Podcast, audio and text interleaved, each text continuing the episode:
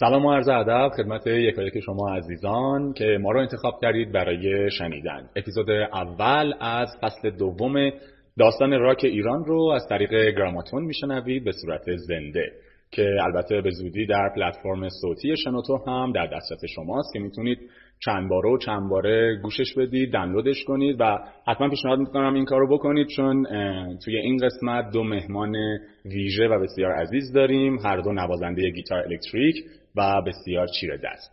من الیاس گورجی هستم و میزبان شما در این برنامه. با ما همراه باشید. او متولد 1371 است. نوازندگی را از 8 سالگی به صورت خودآموز شروع کرد و در سال 1381 اولین اجرای خود را با نام هنری اندیشیا انجام داد. پس از انتشار چندین تک آهنگ، گروه ویک آف شیم رو تشکیل داد. فعالیت‌های ویک آف شیم از سال 87 الی 90 به خوبی پیش می‌رفت تا اینکه با تغییراتی در اعضای گروه مجدداً به پروژه اندیشیا پرداخت و در سال 91 آلبوم رسمی اندیشیا با نام 18181 رو منتشر کرد و در همون زمان رکورد اولین آلبوم ویک آف شیم رو هم شروع کرد. چندین کنسرت در شهرهای تهران، مشهد، تربت حیدریه و گرگان اجرا کرد. سال 96 اولین آلبوم رسمی من، خودم و خود رو برای ویک آف شیم منتشر کرد. بله، اندیشه هژبر علاوه بر پروژه های اندیشیا و ویک آف شیم با هنرمندان و گروه های نامی ایران سابقه همکاری و فعالیت داشته. اما مهمان بعدیمون آقای علی ازهری، هنرمندی که علاوه بر نوازندگی گیتار به صورت حرفه‌ای همکاری هایی هم با گروه های بسیار خوب ایرانی داشته، از جمله کهتمیان، تندر، بامیان و غیره که حالا خودشون در موردشون صحبت میکنن. در کارگردانی و فیلمبرداری هم دستی بر آتش داره و آثار بسیار زیادی از جمله عصبانی نیستم، دولت ابر، بغض و پایان نامه حامد بهداد رو هم در کارنامه هنری خودش ثبت کرده. اون در گروه‌های دف متال ارکیموس و ارسامر به عنوان نوازنده گیتار الکتریک فعالیت چشمگیری داشته که از جهتی نقطه قوت و ثبات اونها به شمار می‌رفته. علی ازهری با وجود دارا بودن سوابق درخشان هنری در ایران هم در حال حاضر مقیم قبرس هستن و افتخار اینو داریم که امروز که در ایران تشریف دارند میزبان ایشون باشیم. خب دو عزیز، خیلی خوشحالیم که در کنار شما هستیم. بفرمایید یک گپ و گفتی داشته باشین. آقای اندیشه هژبر، شما که اصلا خودتون نیازی ندارید، من بعد پاشم برم. بفرمایید. مرسی. فقط دو سه نکته من در مورد معرفی اشاره می‌کنم. 81 اجرا داشتم ولی اجرا تو مدرسه بود، چون خیلی آره من اجرا حساب ترانگوشی داشتم، گفتم 10 سالشون بوده. واو، او مای گاد. ولی خب آره اون اجرا بوده، ولی آهنگ پلنگ صورتی بود، چیزی از خودم اجرا نکردم. ولی اندیشیا از همون تایم اسمش شروع شده. آره. سرآغازش با آهنگ پلنگ صورتی بوده، میتونه اون بوده باشه. آره. و یک نکته دیگه هم اشاره میکنم برای اینکه سوء تفاهم پیش نیاد. آلبوم اندیشیام، چون دقیقاً بحث مجوز وقتی که اتفاق میفته تو صحبت‌ها، اندیشه سال 93 منتشر شد، چون 2 سالی درگیر گرفتن مجوز اینا بودیم، چون اگه تاریخ دقیق رو الان بگم خیلی بهتره، چون اگه 91 باشه من فکر می‌کنم پس از کی مجوزا داشته گرفته میشد، یعنی چون میفته به تایمی که شاید خوب نباشه اشاره کنید. از سال 93 من سعی کردم مشق شبمو درست انجام بدم. آقای ازهری شما بفرمایید ببینم چند تا درست بوده از آثار هنریتون، همکاریایی که داشتیم. من 3 مورد رو اشاره کردم، اگر بیشتر هست بفرمایید. نمیدونم، خیلی تو این سالا با آرتیستای مختلفی کار کردم، حالا سوال پروژه، ولی دیگه کم دیگه یادم نمیاد، پیرم دارم میشم. در آستانه 40 سالگی چی دیگه به خاطر ندارم. بله. شما همشهری هم هستید؟ بله بله. کجا؟ توی منطقه تقریبا. مال یک میلانی؟ نه، ولی هر دوام ولی دو تایمون پاک مینا رو خیلی خاطره داریم. تو یک نفس، من تو یک نفس دیگه. دو عزیز هر دو از مشهد هستن. مشهد چجوری کار فعالیت داشتید مشهد؟ جوری نبود مشهد البته در دوره من یک اتفاقا خیلی شتاب زیادی داشت به سمت این که بره به خیلی شهر اتفاقا مدرن و پر از فعالیت‌های هنری باشه. اون دوره‌ای که مثلا من 20 و خورده ساله بودم، مشهد این چنین شهری که الان هست نبود. بله. یک فرهنگ و یک ساب کالچر خیلی پویایی در مشهد وجود داشت، اما چه در موسیقی چه در هنرهای دیگه.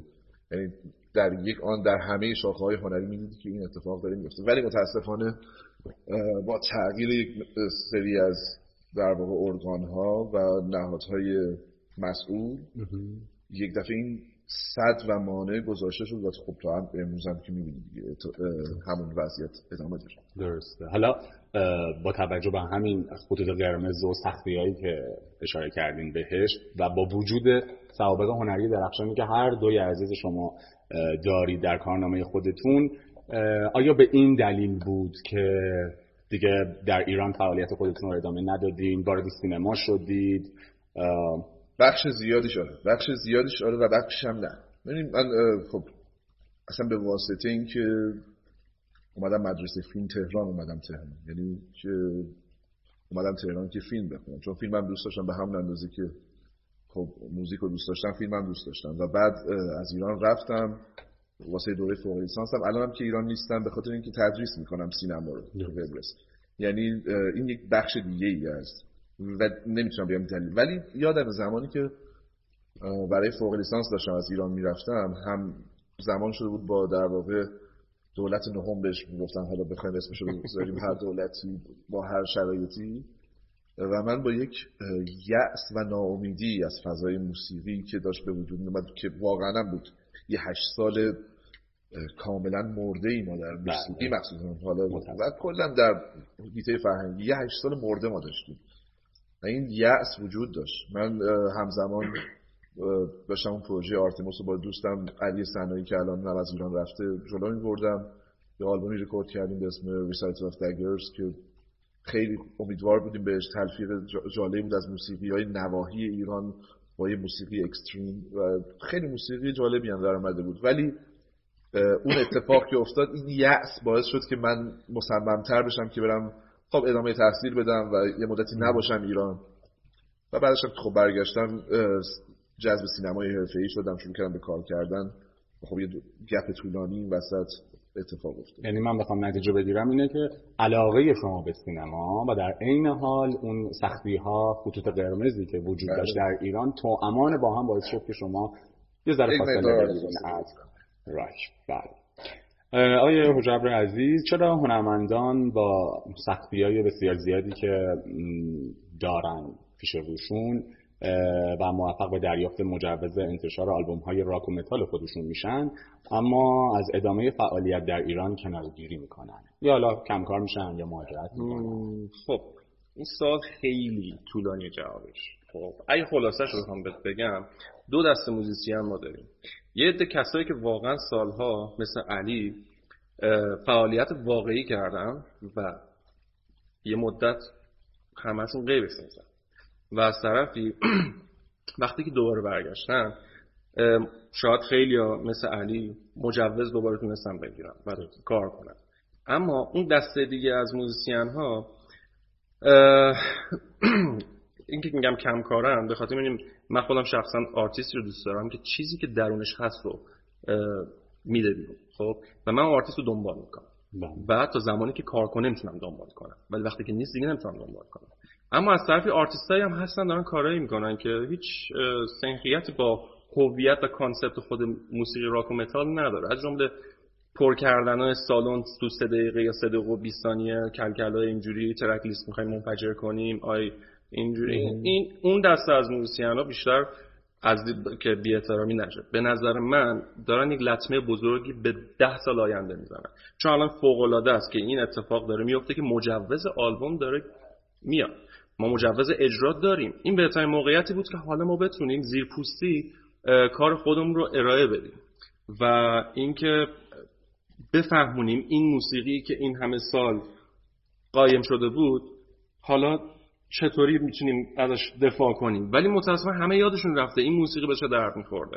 الان همه فقط میگن اوکی ما دوران تینیجریمون نتونستیم این آهنگا رو بزنیم، حالا میریم رو استیج میزنیم، نتونستیم کار رو کنیم میریم میزنیم. ولی به نظر من یک سری تایتل دادن به خودمون یکم کار اشتباه میکنه که خیلی معتقدن و من متاسفانه با اینکه همشون دوست عزیزم هستن ولی خب میتونم باید واقعیت رو بگم از نظر شخصی من. اینکه تایتل بدیم کیفیت ببخشید در تایتلش چی بود؟ تولید دست دوم یا کاور با کیفیت. تولید دست دوم منظورشون اینه که کار اورجینال بی کیفیت خوبه یا کاور با کیفیت خوبه. این همین لحظه این تایتل واسه یک سری موزیسین واسه من خیلی راحت همه رو مشخص میکنه. خب اون دسته از موزیسین‌ها که با این تایتل موافقن و شروع میکنن به ادامه صحبت و توضیح میدن، خب اونا از دید من خارج میشن واسه من شخصا، ولی هنوزم قابل احترام هستم چون با تمام شرایط سخت دارن کار میکنن. اما از دید من کسایی داره کارشون کم میشه که واقعا داشتن کار میکردن و دقیقا مثل همون چیزی که علی اشاره کرد، مثل همون خط قرمزا، خط قرمز که میذارن میشه سانسور واسه ما و ما نمیتونیم سانسور کنیم اون روحیات رو درمون. و یه بخشی اصلا این از این موزیک و این روحیه به نظر من این ما چیز که نداریم، تعارف که نداریم. ما این موسیقی اصلا چرا در یک کشوری مثل ایران زندگی جدیدی پیدا میکنه، حتی اون روحیه یک دفعه در یک تاریخی از ایران شکل میگیره که شاید 20 سال پیشش در غرب شکل میگیره، به خاطر اینکه احتمالاً شرایطی وجود داره همزمان که جوونا میخوان حرفشون رو به این شکل بزنن. پس ما برمیگردیم به اینکه چرا اصلا این موسیقی حالش زنده شد توی ایران. اگه قرار باشه اون حال زنده نشه، اگه قرار باشه که آدما تن به گردن کج کردن برای هر چیزی بدن، برای اینکه صرفا بگن ما این موزیک رو داریم میزنیم و یادشون بره که اصلا این موزیک هویتش چیه، این موزیک قراره چیکار بکنه، این موزیک آیا حرف تو هست یا نه، تو فقط میخوای اینو به شکل هر موسیقی دیگه اجرا کنی با هر شرایط تحت هر عنوانی که بهت بدن. اگه خواسته باشه بری زیر بار، خب موزیسین هستی، بله، موزیسین خوبی هم هستی، بله، فقط از روح این موسیقی داری جدا میشی و فاصله میگیری. اگه که تن بدی به هر گونه در واقع چیزی که از تو میخوان و در واقع بشین همون مینستریم، بشین همون مینستریمی که هست، حالا رنگ صدا که موزیکت داره میده فرق میکنه، یه صدای دیگه داره میده، ولی روح دیگه داره کشته میشه توش. نمیشه. حالا سوال بعدی من فکر می‌کنم باز هم مرتبطه به پاسخ سوال قبلی من، این است که ببینید انتشار یک آلبوم یا اجرای یک کنسرت شاید یکی از اهداف اصلیش همون شاد کردن دل هواداران و طرفدارانش باشه دیگه، درسته؟ همونطور که ما تو فصل اول داستان راک ایران هم اگر شنونده‌ها قطعاً شنیدن هنرمندان بزرگی رو دعوت کردیم، آقای رمضانی، آقای رابی، آقای کرمانشکوه، یک سردی و غمی توی به اصطلاح بیانشون وجود داشت. این از کجا میاد؟ چرا وقتی که میشه با انتشار یک آلبوم یا اجرای کنسرت دل هواداران و طرفداران رو شاد کرد، چرا کم اتفاق میفته؟ به چی ربط داره این موضوع؟ من با الان این اسامی که آوردیم، حالا من به عنوان نسل میانه مثلا اندیشه و فرشی داره من آخرین بازماندهای دهه 50 بیام جواب بدم که هم این طرفو داشته باشم هم اون طرفو. ببینید قطعا این سردی ناشی از سالها تلاش مستمر و ندیدن اون قدر و منزلت میشه. ببینید این آدما وقتی تمام زندگیشون رو گذاشتن روی این موسیقی، نه فقط به حالا بگیم که وقت گذاشتن، پول گذاشتن، یا ببین روحشون رو گذاشتن و وقتی که میبینن که سالهایی گذشت و حالا یک شرایط فراهم شده نصف نیمه که اجراهایی هست، ولی باز هم اینها سهمی از این شرایط جدید ندارن، شاید حتی اصلا نسل جوان دوست داره همش یه موزیک دیگه‌ای بشنوه و این آدما رو به کنار رونده میشن بدون در نظر گرفتن کاری که کردن، مسیری که رفتن، سختی که کشیدن تا پشت سرشون یه سری آدم یه پله راحت‌تر بیان، یه پله راحت‌تر. الان اندیشه داره ساز میزنه، یه نسل دهه 80 پشت سر این دارن میان که دیگه مسیرشون ساده‌تره. به همون شکل ادامه بدیم این ماجرا. پس بنابراین یک سیری بوده که هر نسلی که اومده و این کاری که کرده چه تأثیر گذار، چه کم تأثیر تر، چه کوالیتی بهتر، چه کوالیتی پایین‌تر، مهم اینه که اینا یک راهی رو باز کردن و اگه اینا قدر ندینن در این دوره اینجا الان داره، خب به هر حال یک شرایطی فراهم میشه که مجوز داده بشه، اجرا گذاشته بشه، این سردی و یأس روی نسل میمونه. یا کماکان روی مثلا حتی نسل منم ما با بدترین کوالیتی ها ضبط میکردیم. این موزیکایی که احتمالاً ما در اون دوره ضبط کردیم الان برای نسل جوان قابل شنیدن نیست به خاطر شکل صداش و کوالیتیش، ولی حداقل تلاش کنیم با همون چیزی که تو دستمونه ضبط کنیم. شما نظر با توجه به افعال دقیقاً من همچنین به این قضیه معتقدم. اگه مثلا من توی مسیر تاریک دارم میرم و دونه دونه شمع میذارم که پشت سری من بتونه بیاد، اون پشت سری باید بدونه که اون نفر جلوتر خب حتما دو سه جا خورده زنه. خب به عنوان مثال مجبورم اسم فرشیدو بیارم، فرشید اراقی. فرشید اراقی من تا جایی که یادم میاد برج میلاد اجرا کرد، بلافاصله ممنون کارش کردم. 5 سال ممنون کار. علتش چی بود؟ وقتی که از زبون خودش شنیدم و بعدش یه سری اتفاقات دیگه تو اجراهای چند سال اخیر دیدم، منم ناراحت شدم. به عنوان مثال علامت متال هورن به قول ما که دو تا انگشت اشاره بالا کوچیک میاد بالا، این هیچ معنی بدی نداره. یک نفر از طرفدارا این کارو کرده بود و عکاس طوری عکس گرفته بود که هنری باشه. این عکس افتاده بود با عکس بک استیج فرشید و عکس بک استیج عکس 8 سال دفاع مقدس بود و از این برداشت اشتباه کردم و به نظر من فرشید اینکه 5 سال ممنوعکاری رو قبول کرد، من بهش افتخار میکنم. چرا؟ چون میتونست خیلی راحت مثل خیلی از آرتیستایی که الان دارن اجرا میکنن به هر قیمتی و میان رو استیج میگن این حرکت رو نکنید، این حرکت مال ما نیست، این حرکت مال غربیاست. خب اوکی، همینجا تناقض ایجاد میشه. اولا که طوری نفر قبلی که این همه تلاش کرده و 5 سال ممنوعکاری رو به جون خریده که تا بتونه این هویت رو سالم نگه داره که آقا این چیز بد نیست، ما سلام میکنیم، اینطوری میکنیم تو خیابون، حالا تو اجرا این کارو میکنیم، این مثل یه جور سلام. خب حالا تاریخچه اینم حتما دوست داشتم بگم، حالا فرصت نمیشه. ولی نکته اینجاست که کسی که میگه این کارو نکنیم، این مال غربیاست، اینو اگه این کارو بکنیم حراست اماکن نگران میشه، اجرا نمیدن، بذاریم ما اینو ادامه بدیم، نه من از این سمت اجرا ادامه بدم. میدونین چرا؟ چون هویت اون کسی که دارین حرفا رو میزنه اشتباهه. طرف اومده داره آهنگ کاور میزنه از آهنگ غرب، گیتار غرب گرفته دستش، هیچ ایده ای از موسیقی ایرانی هم نداره که بتونه حتی خلاقیت به خرج بده و داره همچین حرف میزنه. و قطعاً اگه من جای فرشید بودم من هم بیشتر از اینا سرد می‌شدم. حالا اینجا دو تا موضوع ممکنه باشه، یکی این که چرا نسل قبل‌تر دل سردن، یا یعنی اینکه چرا واسه شاد کردن دل مردم ما اجرا نمیذاریم. خب بحث اجرا کاملا مشخصه که شرایط سختی داره، به هر کس راحت اجرا نمیدن، خیلی باید بری دنبال کار اداری، نمیدونم عکس بگیری، عکس باید حتما بدون نمیدونم آستین کوتاه بلند، این چیزایی که واقعا خب هست، اینا قابل احترامه. اوکی این قوانینو میذارن، اوکی اینا رو باید بفرستیم انجام بدیم، مثلا اینکه بخوای پاسپورت بگیری واسه مدارک بفرست تا پاسپورت بدن، این اجرام همینه. اما نکته اینجاست که یکی از دلایلی که تو سوال قبلی اشاره کردم، کاری که یک سری از موزیسیان‌ها الان دارن میکنن 10 سال آینده تاثیر منفیشو بیشتر نشون میده همینه. الان من میگم اندیشیا میخواد بره اجرا کنه، از 200 نفر شاید 3 نفر بیان، بدون تعارف دارم میگم، خب خاکی بازی هم دارن. اما اندیشیا میخواد بره آهنگ متالیکا اجرا کنه، میریزن. خب علتش چیه؟ چرا ما باید بدل مسی بشه هنر پیشه و افتخار کنیم بدل مسی شد هنر پیشه؟ چرا اون شخص که با قیافه مسی الان داره اشغال میکنه چرا نمیتونست با قیافه اصلی خودش با اسم خودش به جایی برسه؟ چون ما عادت کردیم تو این مملکت که همه چی رو کپی داشته باشیم. چرا خودمون اگه بحث امسالمونم و سال جدیدم بحث از تولیدات ملی باشه این کاملا مربوط میشه. چرا من نباید برم یک تیشرتی بگیرم که با افتخار ببینم پشتش یک برند ایرانی باشه و کیفیتش هم خوب باشه؟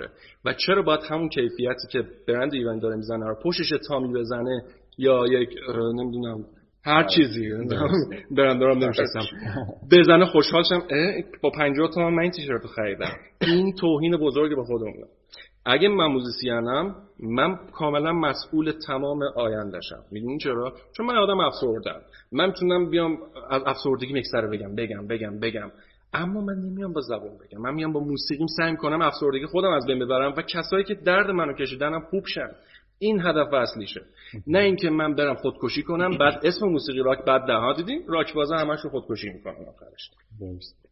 یه هم هستش واقعا داستان. ببین به علت شرایط اجتماعی که ما تجربه کردیم شکل استفاده کردن کانسوم کردن موسیقی تغییر کرده تو ایران. یه سری چیزهایی رو ما اشتباه میکنیم. ببین ما همه جای دنیا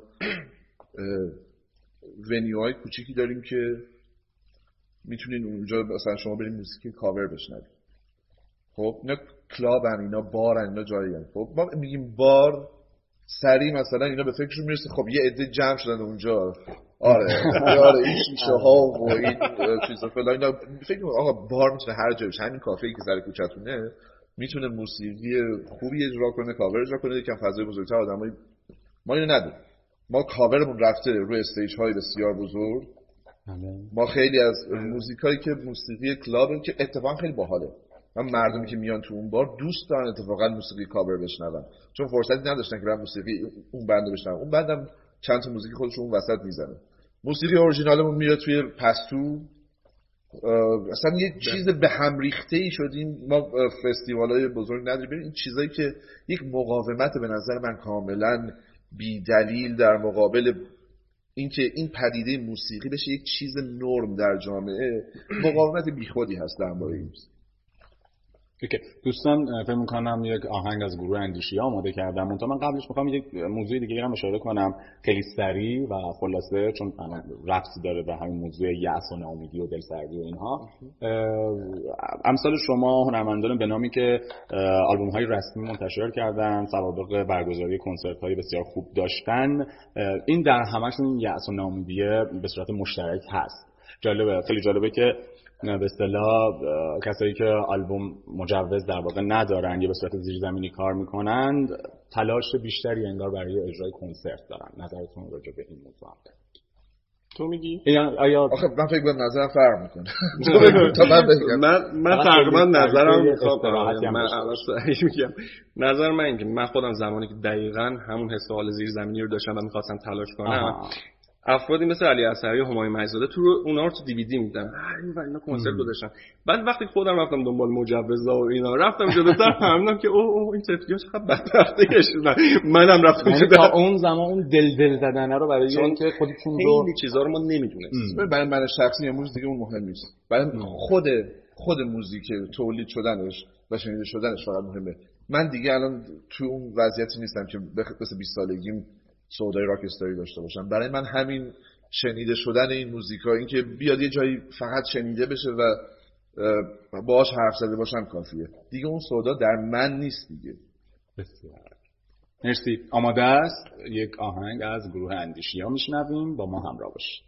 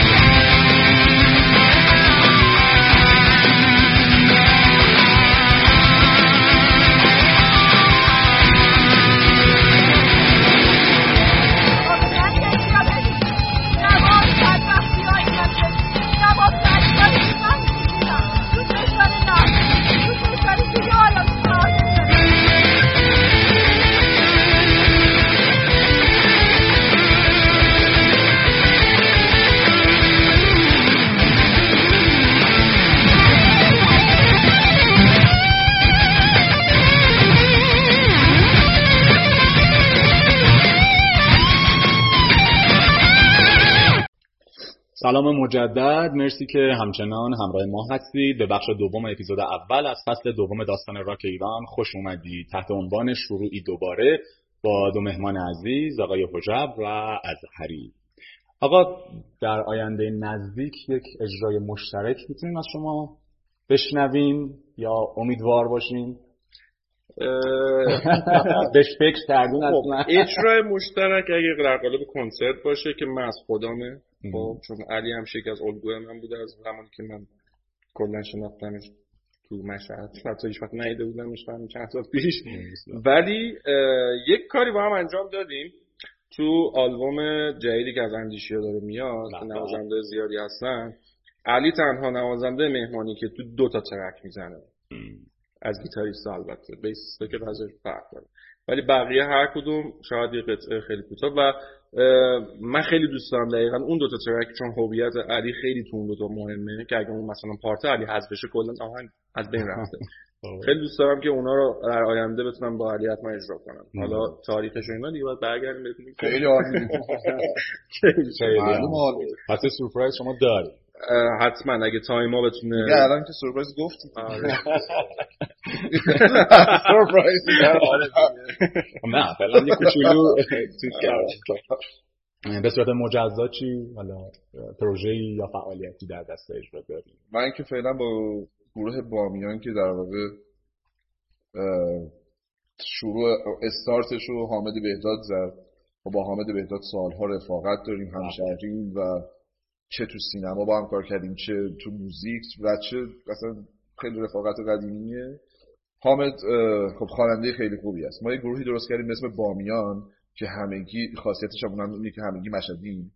یعنی من و مسعود فیاض‌زاده و علی باقر و حامد بهداد هسته اصلیشیم و یه آلبوم ریکورد کردیم که اون رو هم امیدواریم که به زودی بیاد بیرون و 8 قطعه است، همش مبتنی بر اشعار حافظه، ولی فرمت راک و بلوز داره و سعی کردیم که باز تو اون راک بلوز یکم شیطونی‌های مشهدی بکنیم، یکم فرق کنه. آهنگسازیاشو دست جمعی انجام دادین یا حتی خیلی وقتی خط ملودی‌های خواننده که خب حامد بود، تنظیم‌ها رو مسعود انجام میده، مسعود فیاض‌زاده انجام داده. تو آهنگسازی هم خیلی به شکل آنسامبل و در حالت زنده این موزیکال، یعنی پیشنهادهای همه دخیل بوده در ساخته شدن، شکل گرفتن موزیکال. خیلی این روشش رو من دوست داشتم چون مثل قدیما بود. الان خیلی فرق کرده بود. آهنگساز دیگه نفر یه جایی آهنگ می‌سازه بعد همین پارتاشو می‌زنه، اینجوری نبود. خیلی دور هم شکل گرفت. بسیار عالی. حالا در این رابطه که الان می‌خوام صحبت کنم، فکر می‌کنم با من هم عقیده باشید اینکه یک رسانه اختصاصی در حوزه راک و متال خصوصا در سال‌های اخیر هیچ وقت وجود نداشته و آثار هنرمندانی مثل شما معمولاً دست به دست هواداران می‌رسیده. یک سالی هست که مجله آنلاین گراماتون که به پیشنهاد خود اندیشه عزیز شروع به کار کرد و رادیو آنلاین گراماتون هم با اسم گراما اف ام از اردیبهشت ماه امسال افتتاح شد و فعالیت میکنه که به نظر میرسه تا حدودی تونسته این حلقه گم شده و پل بین هنرمند و طرفدار رو پر کنه. به نظر شما میشه این اتفاق رو کافی دونست و هنرمندان بتونن آثار خودشون رو بیشتر از قبل به دست طرفداران خودشون برسونن، یا خب قاعدتا هم فکر میکنم به ابزار بیشتری احتیاجه و میخوام نظر شما رو بدونم در این رابطه. آیا خط فکر مسئولین باید تغییر کنه؟ از من میپرسی؟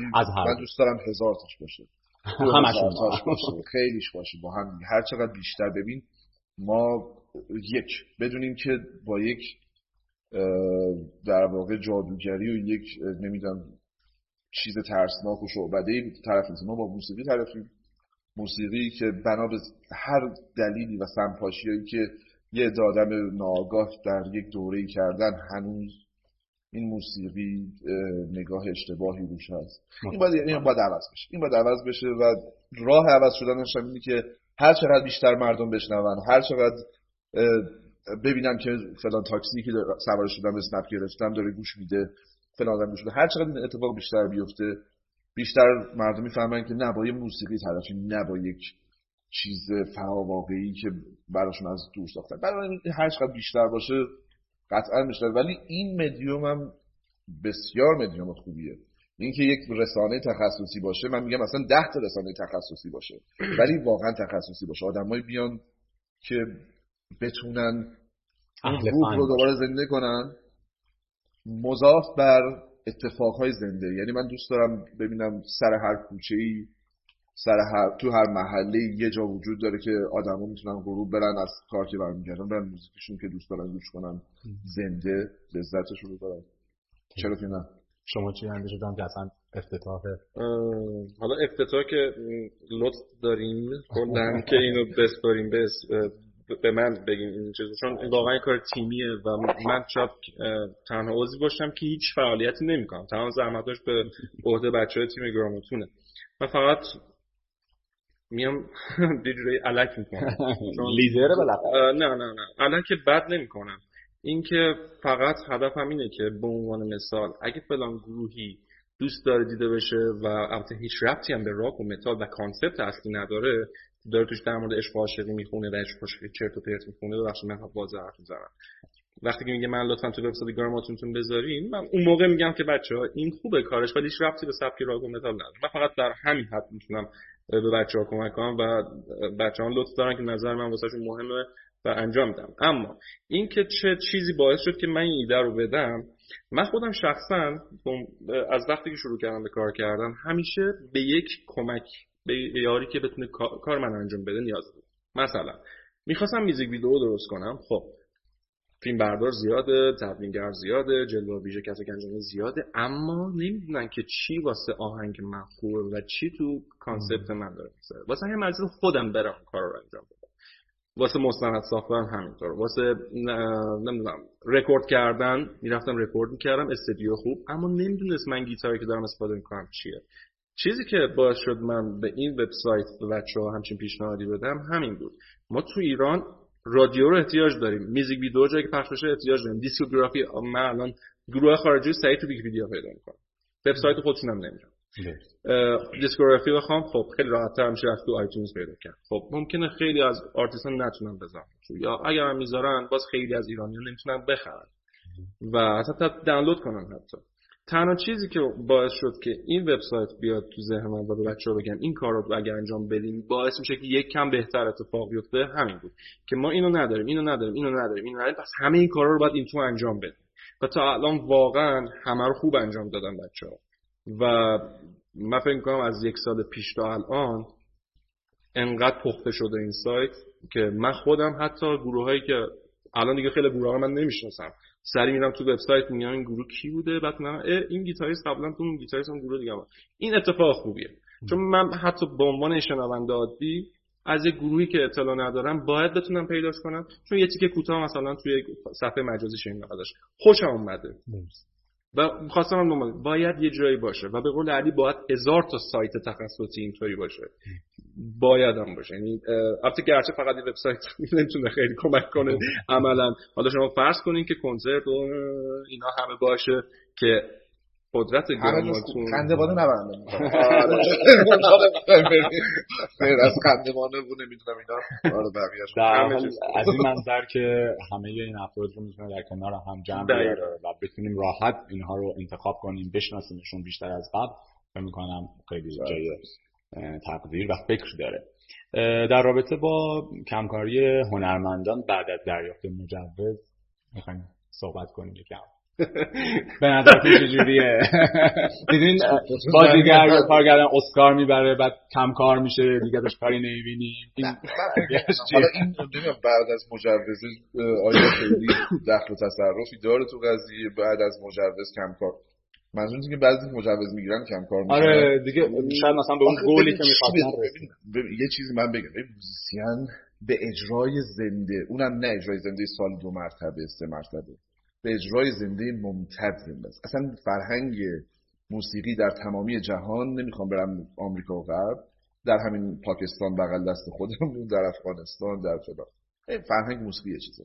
شما یه آلبومی تولید میکنین که این آلبوم که تولید کردی 5% آوتکام موسیقی شماست. به این مفهوم که این آلبوم شنیده میشه، مردم با موسیقی شما آشنا میشن، ارتباطشون برقرار میکنن و اما از اینجا به بعد میان شروع میکنن هر روز این اجراهای ممتده، چیز به اسم تور رفتن. آقا در تور این آدم مثلا 200 شب در سالفورد میکنه، 200 شب شهرهای مختلف، ونیوهای مختلف تو شهرهای مختلف، همه اینجا رو میذاره. این موسیقی رو زنده نگه میداره. ما این نوع تو موسیقی پاپمون تقریبا الان داریم، مثلا چه میدونم کسی مثل بهنام بانی یا یک کسی مثل کی داریم الان، ایران خسروی. خب ببین اینا میتونن که این کارو بکنن، اینا اجراهای شهرهاشون رو میذارن، دارن تو تورن، ارگانی میرن، برای همه جا دارن اجرا میکنن. موزیسین راک و متال ما خیلی خوش شانس باشه، خیلی بهش خوش بگذره، سالی 3 مرتبه فصلی یه دونه اجرا بهش میدن، یه شب در سالن فلان جا با 1000 تا. اما اگر میره بالا اجرا میکنه، اینجوری نیست که مثل آقای خسروی بیان سر سال باش قرارداد ببندن، این مبلغو بدن که این بره اجرا یا نره تعیین شده. خب برای چی باید خوشحال باشه بعد از اینکه مجوز گرفت؟ تمام این مسیر رو طی کرد، مجوزش رو گرفت، آلبومش اومد بیرون، گفت خب چیکار، چه اتفاقی افتاد؟ هیچ اتفاقی نیفتاد. البته این سوال دوست داشتم یه جور دیگه موضوع میشد. شما هر جور که دوست دارین پاسخ بدین. مثلا بعد از دریافت مجوز به نظر من اگه بیم سوال تغییر بدیم، بگیم از زمانی که مجوز دادن ها راحت تر شد چرا یک سری آرتیستا دیگه کار نمیکنن؟ این چون من راست شروع کردم قبل از اینکه مجوز اوکی بشه خیلی آرتیستا بیشتری میشناختم، آرتیست خیلی خوب که بدون شک 80%شون مشهدی بودن بدون شک، و من کاراشون رو دنبال میکردم و همیشه منتظر بودم که مجوز اوکی شده این گروه باید بید. شاید خیلی تعداد کمیشون رفتن واسه مجوز، تعداد خیلی زیادشون تو همون دوره خفقان داغونی که داشتیم واقعا مسیرشون جدا کردن. نمیگم موسیقی رو ول کردن واسه این کلمه خود نمیتونم انتخاب کنم، واسه این فضا، واسه این جایی که ما هستیم، چارچوبی که ما هستیم نمیخوان کار کنیم چون که دوست ندارم و حقم دارم، نباید هم کار کنم چون اگه کار کنن میرن زیر سوال. یکی از دلایلی که من دارم کار میکنم اینه که فقط دارم رزومه جمع میکنم، چون شنونده به قول علی اون 5% فقط اتفاق میفته، اون 95% دیگه تو اجرا باید اتفاق بیفته که برمیگرده به اون مشکل. اگه شانس بیاریم، تازه من اینسترومنتال هستم خودم، نه کلا اینسترومنتال، و نکته اینجاست که کلا به نظر من اگر از همین الان شرایط بشه مثل کشوری مثل ارمنستان یا جیب واسه موسیقی، از همین الان 10 سال زمان داره تا یک اتفاقات نرمالی رو ما ببینیم.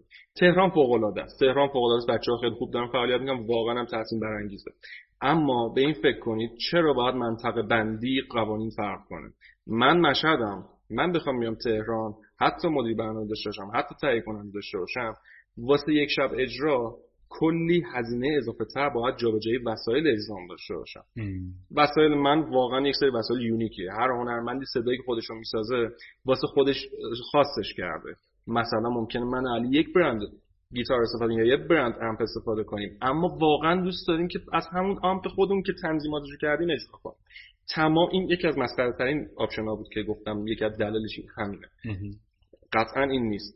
من خیلی از اجراها رو واقعا با دلسردی اجرا کردم و بعدش به خودم گفتم دیگه عمرن اینجوری اجرا کنم. یکی از دلایلش اینه، به خاطر اینکه من رفتم اونجا سالون گفته این امکاناتو داریم، این امکاناتو داریم، اینا هست، فلان امپ هست. چون اجرایی که داشتیم کردیم تبلیغ اون کمپانی و اون امپا بوده. رفتیم اونجا و در نهایت به کثیف‌ترین حالت ممکن صدا برداری شده. خب مشکل یکی دوتا نیست، مشکل فقط موزیسیان نیست، مشکل شعور صدا برداری، مشکل شعور اینکه اینا موزیسینن، صدا بردار عزیز لطفاً درکشون کن، اینا دوستان آهنگشون اونجوری که میخواد شنیده بشه باشون برخورد کن. اونم تجربه است، به خاطر اینکه اجرا 200 شب در سال اجرای متال صدا بگیره، یه توپ دارم قلقلیه همه رو ست میکنه تو 5 دقیقه.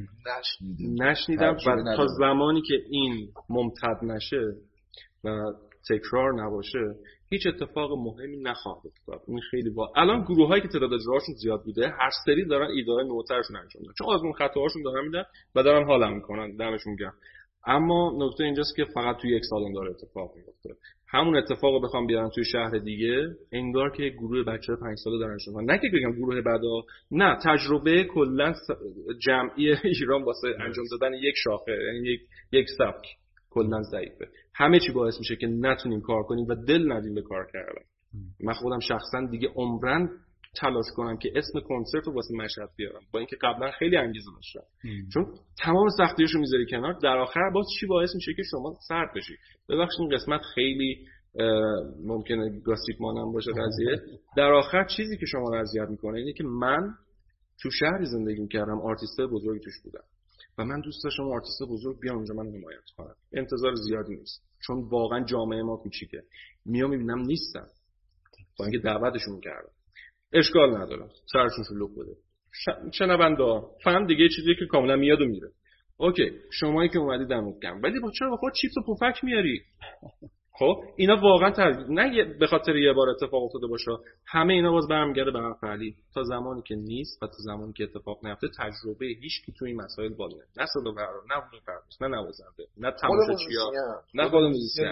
یعنی یک جامعه کلا از همه چی که تشکیل شده واسه انجام دادن مثلا تولید این کاغذ، تا زمانی که تولیدش نکنن تجربه هیچ کدومشون بالا نمیره. چی میگم؟ این کاملا همه چیز زمانی خوب میشه که تعداد اجرا زیاد شه، ولی دلایل زیادی هم هست که هیچ کی الان کار نمیکنه، کم کار میکنه، یه حوصله ندارن کار کنن، نمیخوام کار کنم. من خودم قبل عید بهم پیشنهاد دادن که بیا اجرا کن، شانس آوردم دستم ضعف خورد، تونستم گفتم آخ جون دستم ضعف خورد، بهانه خوب شد که نرم، چون واقعا حوصله اصلا خوردش نداشتم، با اینکه الان واقعا تشنه اجرا کردن هم هستم، اما به چه قیمت؟ به قیمتی که تحقیر بشم. یکی از دلایلش من خیلی پرحرفی کردم. نه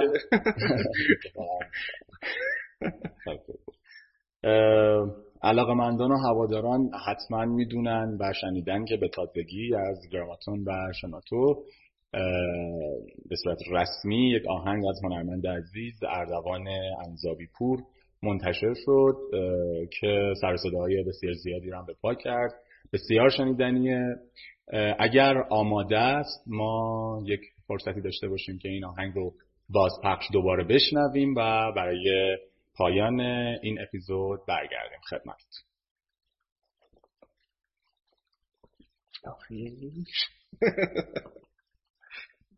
خوب آفانش خراب باشه.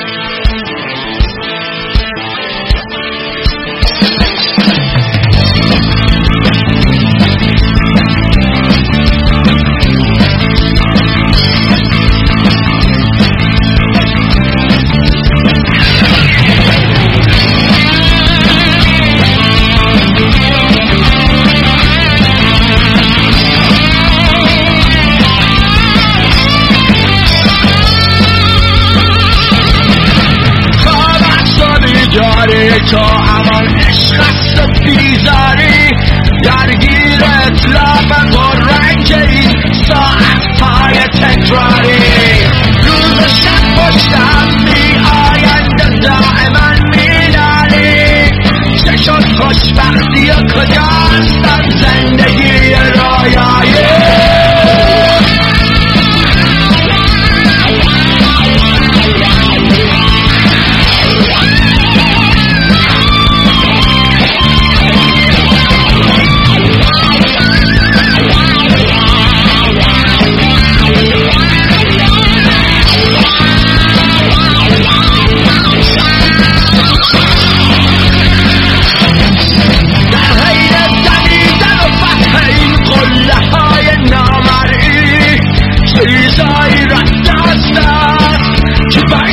برگردن در آینه از هم که می نگری، هر روز نمیابی جز قریبه ای بیروح به دار رختای تو رو بردن، بخنسا نگو باز نسکنی از رفت و زیاد نمازباز بمانا نمای روح تو درگاه، بخنسا نگو باز.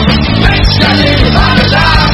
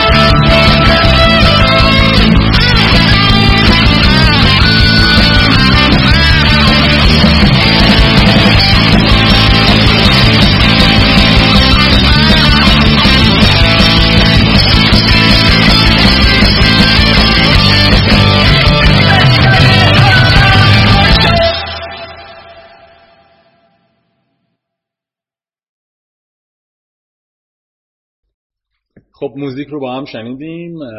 چقدر انرژی، براو دوستانی. در مورد موزیک آقای انزابی پور بذار صحبت. البته ایشون مطمئنم که خودشون دوست دارن که نظر شما رو بشنون، ضمن اون که اصلا قرار بود ایشون امروز حضور داشته باشن، منتها به خاطر تداخل کلاس‌ها ما سعادت این رو نداشتیم که الان در کنار شما ایشون رو حال داشته باشیم. بفرمایید. از جون شما شروع کن تا اردوان بچه‌ای باش آشنا شدی.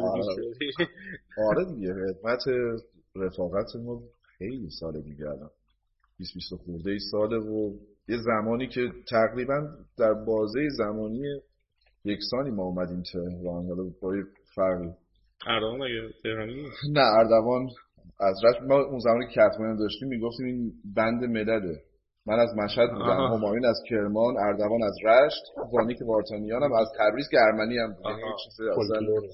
آره و تقریبا توی بازی زمانی حالا 2-3 ساله‌ای هممون اومدیم تهران و اصلا اولم خب رفاقت موندگار و عالی شکل داد. این موزیک هم که اردوان تولید کرده به نظرم فوق‌العاده است. یعنی اردوان بعد از اینکه حالا از کهتمیان جدا شد با این ایده که بتونه موزیک رو که خب خیلی سال دوست داشت تولید کنه شروع کرد و کارهای فوق‌العاده‌ای کرد. خیلی ترک‌ها ساخت، من خودم باهاشون همکاری کردم، چند تا قطعه رو تو کنسرتاشون تا سالها همیشه من بودم، 2 تا قطعه همراهشون اجرا می‌کردم و اردوان هم همیشه این تو ذهنش مطابق با لیریک انگلیسی قطعات غربی رو ساخته بود و همیشه من احساس می‌کردم که اردوان خیلی قدرت خوبی داره تو خوندن به زبان فارسی و اتفاقاً یکی از اون معدود کسایی که من دوست داشتم صدای اردوان رو فارسی بشنوم و میدونستم که این اگه فارسی بخونه کاملا اون لحن و اون شکلی که میخونه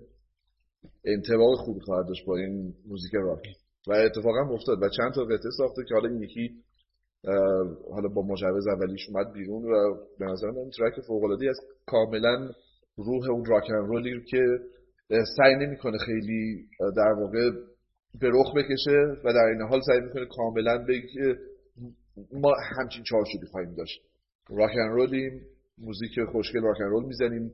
تو آهنگسازی سعی کرده کاملا مبتنی بر اصول آهنگو بسازه یعنی فاصله گرفته از نگاه به زور آوانگارد، در این حال سعی کرده که موزیک خیلی استاندارد سالم و زیبایی بسازه. به نظر من خیلی قطعه موفقی بود. بسیار اندیشه با این قسمت آخرش می‌خواستم من بگم علی سنایی که دقیقاً قطعه ساخته که اون ذهنیت‌های به زور آوانگارد دقیقاً نکته خیلی مهمیه.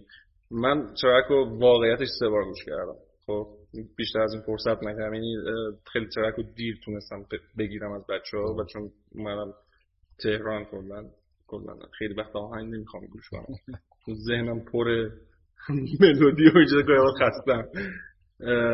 آهنگ من واقعا 3 بار گوش کردم، آخرین بارم هم امروز صبح گوش کردم. ریفا، گیتار سولوها، من نمیتونم در مورد شعر نظری بدم چون اصلا ادبیاتم خوب نیست و تخصص به این قضیه ندارم، اما در کوچکترین بخشی که میتونم بگم یک حالت اورجینال مانند اتفاق افتاد و خیلی به زور ادای چیزی در نیامده نوع ریفا و سولوها هست. خیلی اوکی، یعنی من خیلی سخت گیرم تو اندوش کردم. ممکنه یه ترک گوش کنم در موردش نظر ندم، اگه نظر ندم یعنی که خوشم نیامده میذارم ترک بعدی، چون معتقدم اگر ترک خوشم نیامده آیه نیامد که حتما باید در موردش نظر بدم. من خوشم نیامده میتونم ترک بعدی گوش کنم. این ترک بود، خب من 3 بار گوش کردم و از اونجا که همیشه بچه‌های گراماتون یک سری ترک‌ها رو واسه من می‌فرستن که من گوش کنم، بعضی از ترک‌ها رو صادقانه میگم اینجا شاید بی‌احترامی باشه، ولی بعضی از ترک‌ها رو واقعا من تا نصف بیشتر نمیتونم گوش کنم. اردوان خب دیگه مشخصه کیه، میدونه داره چی کار می‌کنه، میدونه هدفش چیه و بعد از این همه سالی که از کهتمیان اومده بیرون و فعالیت تندر یا تندر رو شروع کرده، حالا در قالب کنسرت، دیویدی یا الان آلبوم رسمی، به نظر من از نسل قدیمی که از علی و همایون و فرشید و اینا هستن، اردوان انرژی خیلی بیشتری هنوز تو وجودش هست و این خب این یک نکته خیلی خوبی واسه منی که از نسل جدیدتر هستم که ببینم بعد از این همه سختی و اونم چیزا هنوز اون انرژی انگیزه هدف 10 سال 15 سال پیش یا 20 سال پیشش هنوز داره. خب این خیلی فوق العاده است. این به من کمک میکنه وقتی من به اردوان نگاه میکنم الان داره ترکی میده که ممکنه خیلی‌ها بگن خوب نیست، ولی هنوز این قدرت داره که خب خوب نیست. من دارم این کارو میدم بیرون، حال میکنم بدم بیرون. یه پرانتزی من اصلا باز کنم اینجا. ببین تمام این سالایی که مثلا ما این موزیکو می‌زدیم، خب فارغ از اون سبکی که احساس می‌کردی چیره دستیه توی تو نوازندگی، فارغ از اون سبکی فکر می‌کردی تو در این قالب بهتر می‌تونی آهنگسازی کنی و می‌تونی با خودت چالش داشته باشی، همیشه خودت به چالش بکشی. من می‌تونم این ریفو بزنم، من آیا می‌تونم این سولو رو با این سختی بزنم، آیا می‌تونم توی قالب پلیمتریکی مثلا آهنگسازی کنم. و به موسیقی پیچیده که می‌سازیم حالا چه می‌تونم سعی می‌کردیم که یه مقدار پیشرفته‌تر مثلا سعی کنیم آهنگسازی کنیم یا ساز بزنیم. تمام این سال‌های دوران‌هایی هست که ما همیشه خسته می‌شیم و این تلاش بیش از اندازه ما رو خسته می‌کنه. یک قالبی از موسیقی راک هست که این دقیقاً اون زنگ تفریحی که تو رو برمیگردونه به اینکه راک اند رول زنده است، راک اند رول نمرده، هنوز میشه با چند تا ریف قشنگ و با یک انرژی مضاعف یه نفس راحت کشید، برگشت دوباره به همون کاری که میخوای بکنی. قالبی که اردوان بزن سازو درست کرده از اون جنسه، از اون جنسی که تو برمیگردی دوباره نفس تازه میکنی. یادت میاد که روزایی که تازه داشتی علاقه‌مند میشدی به موزیک راک، چه جور موزیک راکی گوش میکردی که این انگیزه شده در تو وجود میآورده؟ چه در لیریک، شعری که نوشته به زبان فارسی، اصلا این واژه بزن سازی که تاکید میکنه روش، از حس همون چیزی که به همه به ما دست میده. مثلا اگه من واسه اولین بار از ACDC آهنگ گوش کرده بودم، دوست داشتم ساز بزنم مثلا. این دقیقاً این چیزی که میگه هویت و روح و اسم و پتانسیل همین رو با هم مشترکن. خب حالا من نمیخوام فقط چون اردوان واسه من عزیزه اینقدر قسمت‌های خوبو بگم، قسمت‌ها بعدش رو من ربطی نداره، ولی تا الان من قسمت خوب بیشتر دیدم. خب پس من هم جایی نیستم که بخوام قسمت بعدش رو بگم. همین که خوبا بیشتره، این نشون داره میده که 5 سال دیگه اردوان با این آلبوم و اگه سرد نشه مطمئنم آلبوم دومش واقعا میشه که از اون آلبومایی که میشه باش تور گذاشت. چون ببینید تور گذاشتن واسه هر سبکی هم کار ساده نیست، ولی اردوان تو قالبی داره کار میکنه که از قبل همونطور که علی گفت همیشه دوست داشته کار کنه و موفقیتش الان جلو چشمشه. البته من در جایگاه نیستم که بخوام همچین حرف، ولی تعارفا رو بذاریم کنار. به عنوان یه شنونده، به عنوان یکی از حالا یک ذره تو استودیو واسش کار رکورد کرده، به نظر من اردوان داره به اون حس زنگ تفریحی آخجون اینو که میرسه، آره دوباره هستم. معنی خود حالا من شعرش رو خیلی با دقت گوشم، ولی همون بزنساز و اون ریف و اون انرژی همه چی با هم اوکی، همه چی با هم فیکس بود، مچ بود. چون من خودم شخصا خیلی واسم مهمه اگه آهنگی نوشته میشه شعرش هم بخوام دقت کنم ببینم شعره با فضا چیز خیلی ربطی نداره، خب تعجب میکنم چرا همچین شعر رو همچین آهنگ. این اتفاق خیلی افتاده. خیلی وقتا واقعا بی ربطه. ما کسایی دیدیم که مثلا چه میدونم وصیت‌نامه کوروش کبیر مثلا به شکل ترسناک و این داره از مثلا چه میدونم درباره صلح و دوستی و این مودت بین انسان‌ها سعی میکنه که وحشت رو به جون آدم‌ها بندازی با موسیقی که بر این منطبق کردی که قهرمان نیست وحشت باشه. خب اما این به طور خاص این آهنگ که صحبت می‌کنیم یکی از واقعا معدود موردایی که من میتونم بگم شعر و موسیقی بسیار به هم منطبقه، همون حالی رو میده. ببین توش حرف منفی هم وجود داره توی بزنساز، نمیدونم خواب است و بیزاری، عشق است و بیزاری، نمیدونم درگیر ساعت‌های تکراری و فلان، از این حرفا که اینا همه رو تجربه کردیم. بعد آخرش چی میگه؟ بزن ساز. خب این موزیک هم دقیقاً همون حالو داره بهت میده و این به نظر من نکته خیلی مهمیه که بچه‌هایی هم که میان حالا چه به انگلیسی چه فارسی در واقع سعی میکنن که شعر رو تطبیق بدن به موسیقی راک و متال، حواسشون باشه که یه وقت نکنه که دو مسیر مختلف بریم. حواسمون باشه درباره چی داریم صحبت میکنیم، با چه زبان موسیقیایی. یکی از مهمترین بخش هنرمنده همینه. آهنگ که میدم بیرون باید کاراکتر اون هنرمند رو نشون بده. من با علی اگه بیایم با هم دیگه کار مشترک بدیم و توش در مورد ببخشید فلان کشور چقدر قشنگه، خب و اینجا این دوتا در مورد این خوندم، اینجا تعجب میکنن دیگه. مثلا من میگم آقا چه میدونم از برند فلان گیتار بدم میاد، ولی چون مجانی بهم میدن باید قبولش کنم. نه آقا بدم میاد به خاطر اینکه با دست من مچ نیست، و یکی از دلایلی که من از اردوان همیشه خوشم میاد به خاطر اینکه تمام روحیاتش وقتی که در حالت طبیعی باش صحبت میکنی به عنوان دو تا انسان اجتماعی، تو آهنگاش هم همونو کاملا حس میکنی. این کاملا کاراکتر خودشه، از دل برمیاد. آره. و کاری هم ندارم واقعا، موزیسینایی هم که با اردوان کار میکنن همشون فوق العاده ان.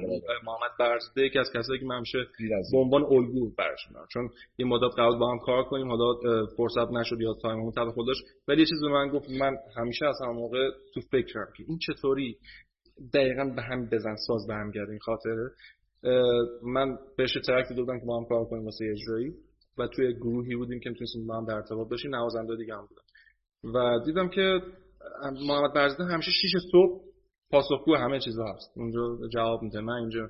و یه بارش پرسیدم تا هم سویلم آم بود، موقع سال زنگ کرد، گفتش تو چرا الان بیداری؟ گفت من وقتی بچه بودم خانواده‌ام نمیذاشتن من ساز بزنم، مجبور شدم واسه مدرسه قبل از مدرسه رفتن زودتر بیدار شم که به ساز زدنم برسم.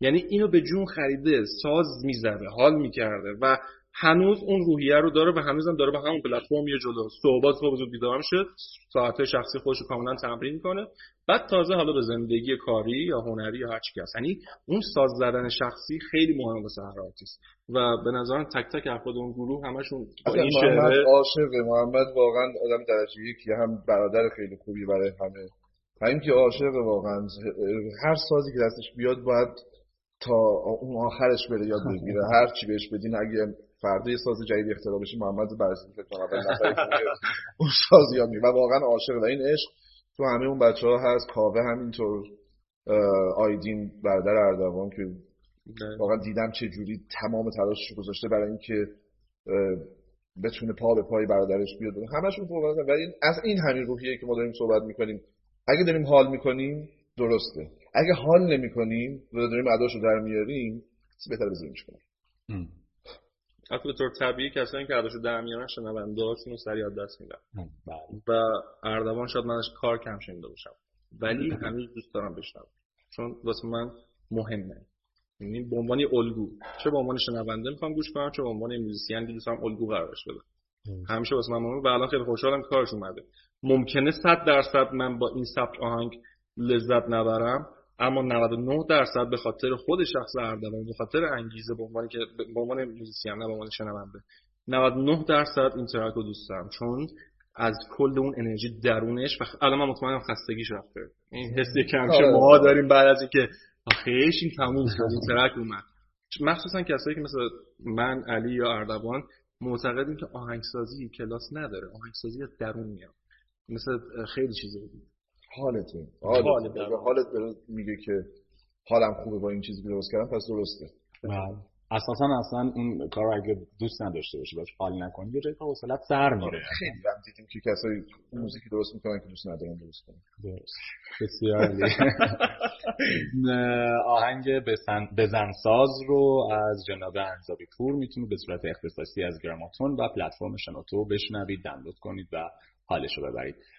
به پایان برنامه رسیدیم. حرف آخر اگر چیزی مونده، سوالی که من نپرسیدم یا چیزی که شما خودتون بخواید بهش اشاره کنید، از دوستان اون برای میکروفون اگه کسی سوال داره بپرسه. برای من میکروفون کوچیکه، اون برای اتاق من. اینکه به هر حال اون یه عضو ناچیزی از این جریان که شاید همیشه اگر دور نزدیک ایران بودم نبودم، همیشه کنار بچه‌ها دوست داشتم باشم. واقعا دوست دارم که برای همه بچه‌هایی که این موزیک رو با عشقشون دنبال میکنن آرزوی موفقیت کنم. یه اینجوری بکنم اسم بیارم آدم، فرشید عربی، همایون بخشزاده، سهیل زرینکل، آندره خاچکیان، ارزم به حضورتون خیلی از دوستان اصلا اسمشون دیگه یادم نمیاد. این کارو بکنم و مثلا به قلبم و بگم هستم پیشتون، دمتون گرم.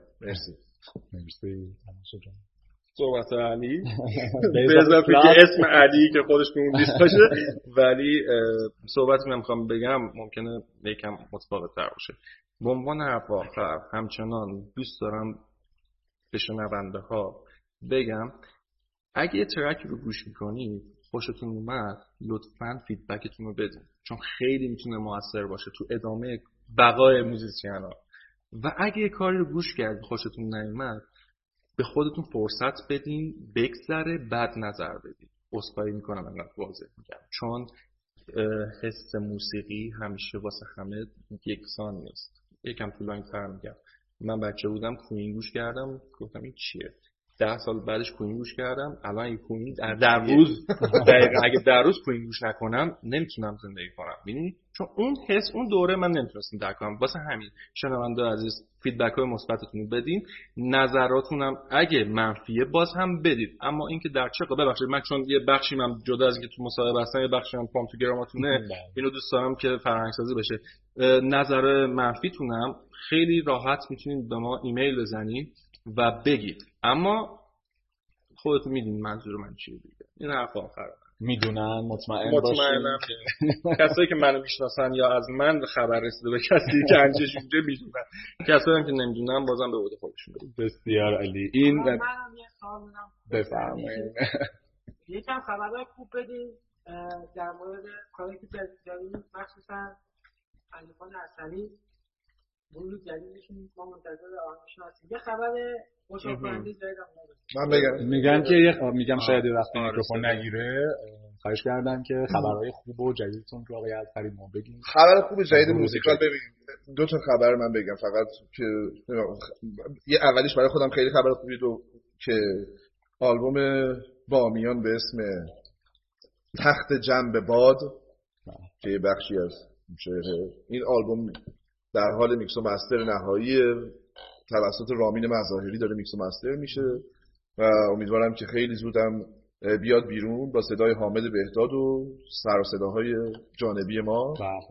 این از آلبوم بامیان که گروهی گرام رسمی من توش فعالیت میکنم و به صورت تک آهنگم به زودی موزیکای خودمو تو همون استایلی که بوده و دیوانگی های گذشته کم کم از طریق همین مدیا میاد بیرون و خیلی‌هاش هم با ویدیو خواهد بود، بیشترش با ویدیو خواهد اومد بیرون. همه‌تونم گرد. بسیار عالی. خب دوستان علاقه‌مندان شنوندگان عزیز، این پایان اپیزود شروعی دوباره اپیزود اول از فصل دوم داستان راک ایران بود که شنیدید. من الیاس گورجی با افتخار در کنار اندیشه هژبر و جناب علی ازهری بزرگوار باهاتون خداحافظی میکنم. خدا نگهدار، ما رو دنبال کنید. با فریازوف یه گروه تشکیل دادیم که مشغول اون هستیم. سبکش هم تقریبا راک و بلوز محسوب میشه، تا حدی اون گرایش رو داریم.